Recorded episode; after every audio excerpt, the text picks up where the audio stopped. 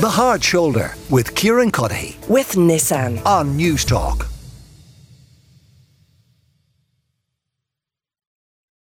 A century ago today, Frank Aiken was the chief of staff of the IRA, and he signalled what well some describe as the end of the Civil War, others maybe only the beginning of the end. Uh, but he said, "Comrades, the arms with which we fought the enemies of the country are to be dumped. The foreign and domestic enemies of the Republic have, for the moment." Prevailed. And whether you consider this as i said the end or the beginning of the end it certainly brings us as a country close to the end of that decade of centenaries that started with the home rule crisis in 1913 through to the rising the war of independence and then the civil war. And we want to look back now on on whether we can consider that decade of centenaries a, a popular success. Uh, Conor Mulvagh, the uh, lecturer and associate professor in uh, modern Irish history in UCD, is with me, as is Dr. Mary McAuliffe, director of gender studies in UCD. You're both very welcome to the show, folks. Conor, I, I, before we talk about the decade of centenaries for a moment, can I just ask about today's centenary? Um, uh, this message from Frank Aiken uh, to his his his followers in the IRA. I mean, do, do you consider that the end of the Civil War?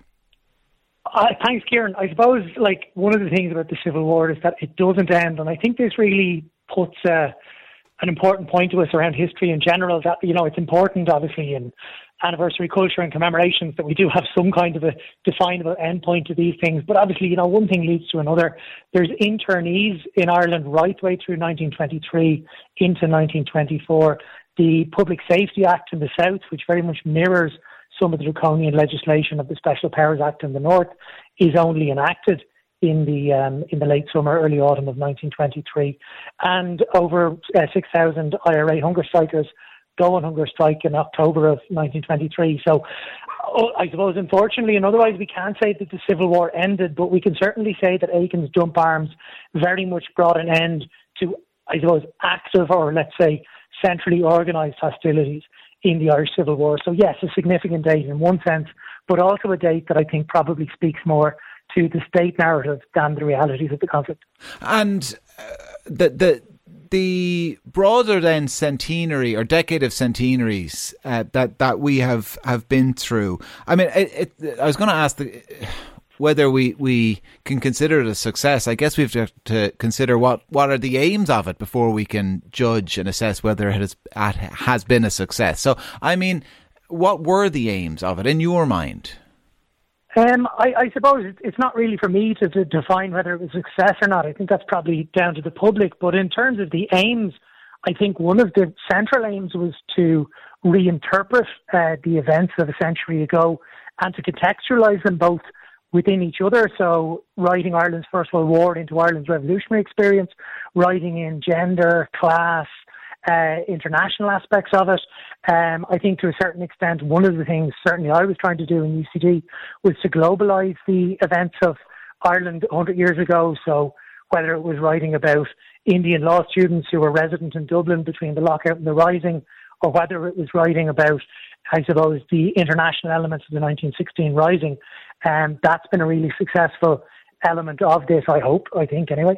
Um, and I think in a more broad sense, it's the reinterpretation. It's the broadening out of, of, I suppose, historical research to the public. And I think one of the legacies of this decade would be one, the increased public interest we have in history, not just the history of this period, but secondly, the access to sources that the public now have from the military service pension collections and the Bureau of Military History, right the way through to, I suppose, the census, which is now so embedded, and irishgenealogy.ie, which is a really, really important resource, not just for the revolutionary decade, but for all of our mm. histories. Uh, and that came on during the pandemic, so I think it was probably one that was under the radar a little bit. Uh, so yeah, it's it's a golden age for history. Yeah, your, your UCD colleague Mary McAuliffe is is with us as well. As I said, uh, Mary, did, do you think we did a good job of of that work of reinterpretation? Well, I think it's an ongoing job of reinterpretation, and it's not going to end uh, with the ending of the decade of centenaries. It's going to actually, it's only just starting, really. Uh, it's going to take another decade or two to work through all of the um, new materials we have. There's another uh, release coming from the military pensions files, and that's tens of thousands of pieces of material that will take a, a lifetime to work through for any historian. But it also, as Conor said, it's the broadening out. So lots of people are getting very interested in different aspects of the revolutionary period, be it gender or class or revolutionary sexualities or radical politics or the globalization or you know lots of different aspects of of the revolutionary period that really people are only beginning to look at. And and one thing i think that was very very important during this decade of centenaries was the uh, democratization of our history in that it moved out of the academy and academia and people like myself and Conor uh, ended up giving talks all around the country, going on podcasts.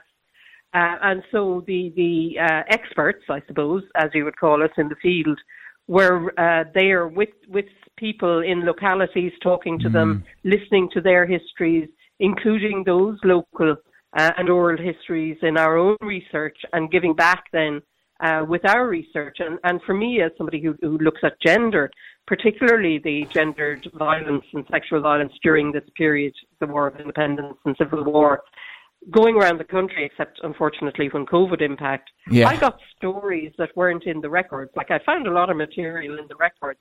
But there's also stories that had been passed down in families and people, uh, you know, individual family members were, mm. were questioning their, their older relatives, were looking uh, at materials like the census records, like the military pension files, and finding out if their granduncles or mothers or fathers or uh, you know had been involved in the revolutionary period, what they did, because you can hear the voices of the people themselves yeah. in it, those those pension files, which it, is extraordinary. It, it did because I, I, I, do remember kind of at the outset of it, one of the concerns people had, and I say this with, with all due respect to two academics, but that it would be kind of academics talking to each other, or kind of official Ireland talking to each other. That's what the decade of the the decade of centenaries uh, would turn into. your experience, Mary, would suggest uh, uh it was no, successful in that not happening it was very much successful in that happening.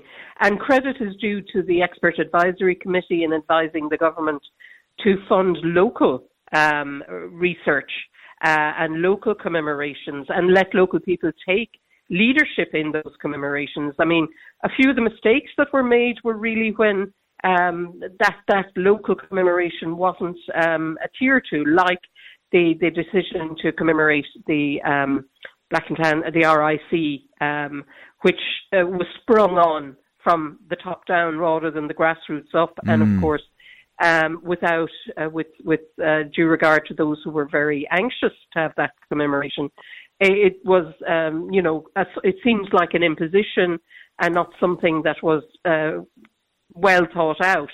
And a few things like that happened, but for the most part, I think it was dealt with sensitively. I think we had a great president of the country, Michael D. Higgins, throughout this decade of centenaries with his Machnamh series and his keynote speeches at various points during the decade were sensitive, were uh, ethical, responding to, of course, he, he spoke from experience within his own family mm. as well of vision uh, and and war and trauma and memory. Uh, and I think he provided that leadership as well, along with the, the expert advisory group and indeed um, historians who went out into communities, and we all did that.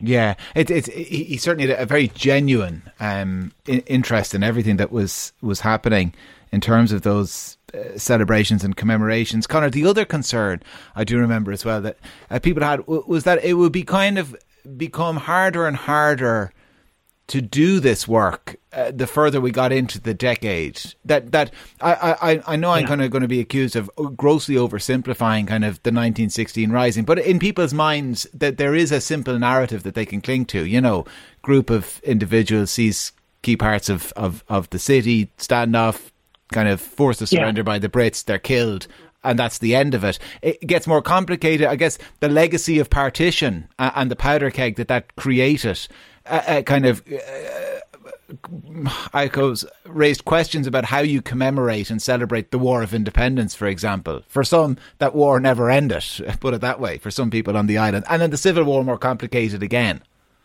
Precisely. Like it definitely did get more difficult as it went along. I think maybe when we reflect on this decade in, in a few years' time with a bit of time and space between it, one of the things we might look at is the impact the pandemic had on probably commemorating some of the trickier years that they were probably a little bit more muted um, and we were operating in, I suppose, a different contemporary environment than we were in 2016. But the point you raised there at the end about the North, I think, is a really important one. And again, this is one I think for the the public to judge us on as to whether we did give uh, sufficient attention to the partition question, um, to the whole question of what was happening in Northern Ireland from the Belfast pogroms, the deaths that occurred, particularly in Belfast, but across the new nascent state of Northern Ireland between 1920 and 1922, just as that state was coming into being. Um, and I know uh, myself and Mary both uh, involved in cross-border commemorations as well.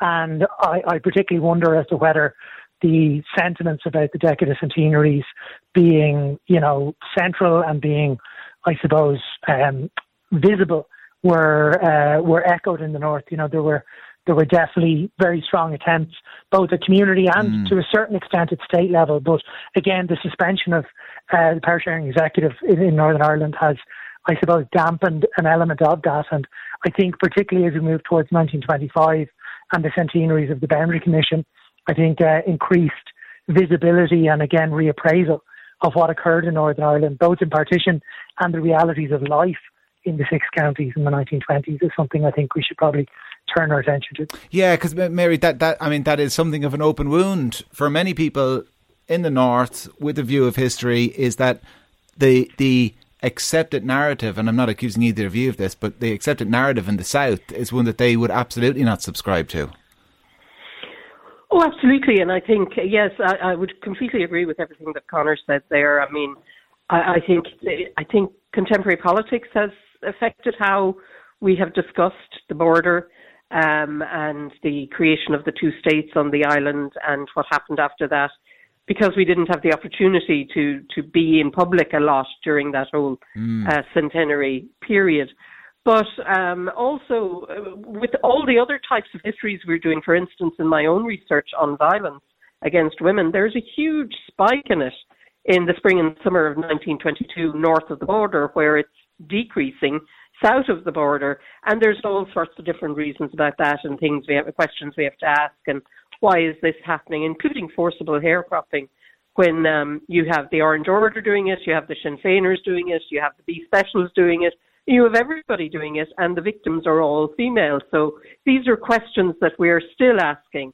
Um, and I think it's not just the border, but you know, being a Kerry woman, I have to, to, to question um, you know, how long more does the Civil War go on in Kerry? It certainly doesn't stop yeah. on this day a hundred years ago. Um, and the violence continues on into September, October, November um, 1923, and indeed into the following year. So uh, the ending of violence and questions of when civil war ends, and of course, a lot of people say the dump arms was just about putting the arms away for another day. It wasn't about stopping violence. Yeah. It was about waiting for opportunities when it may be more uh, successful to take up the arms again. Yeah. Um, and all of those questions we have to continue asking. Well, for uh, the, the, the how, what did I say at the start? The foreign and domestic enemies of the Republic have, for the moment, prevailed. And I think those three words speak to what you're talking about. For the moment, uh, Mary. Uh, listen, thanks a million for joining us, Dr. Mary McAuliffe, who's Director of Gender Studies at UCD, and Conor Mulvagh as well, who is an Associate Professor of Modern History in UCD. The Hard Shoulder with Kieran Cuddihy. With Nissan. Weekdays from 4 on Newstalk.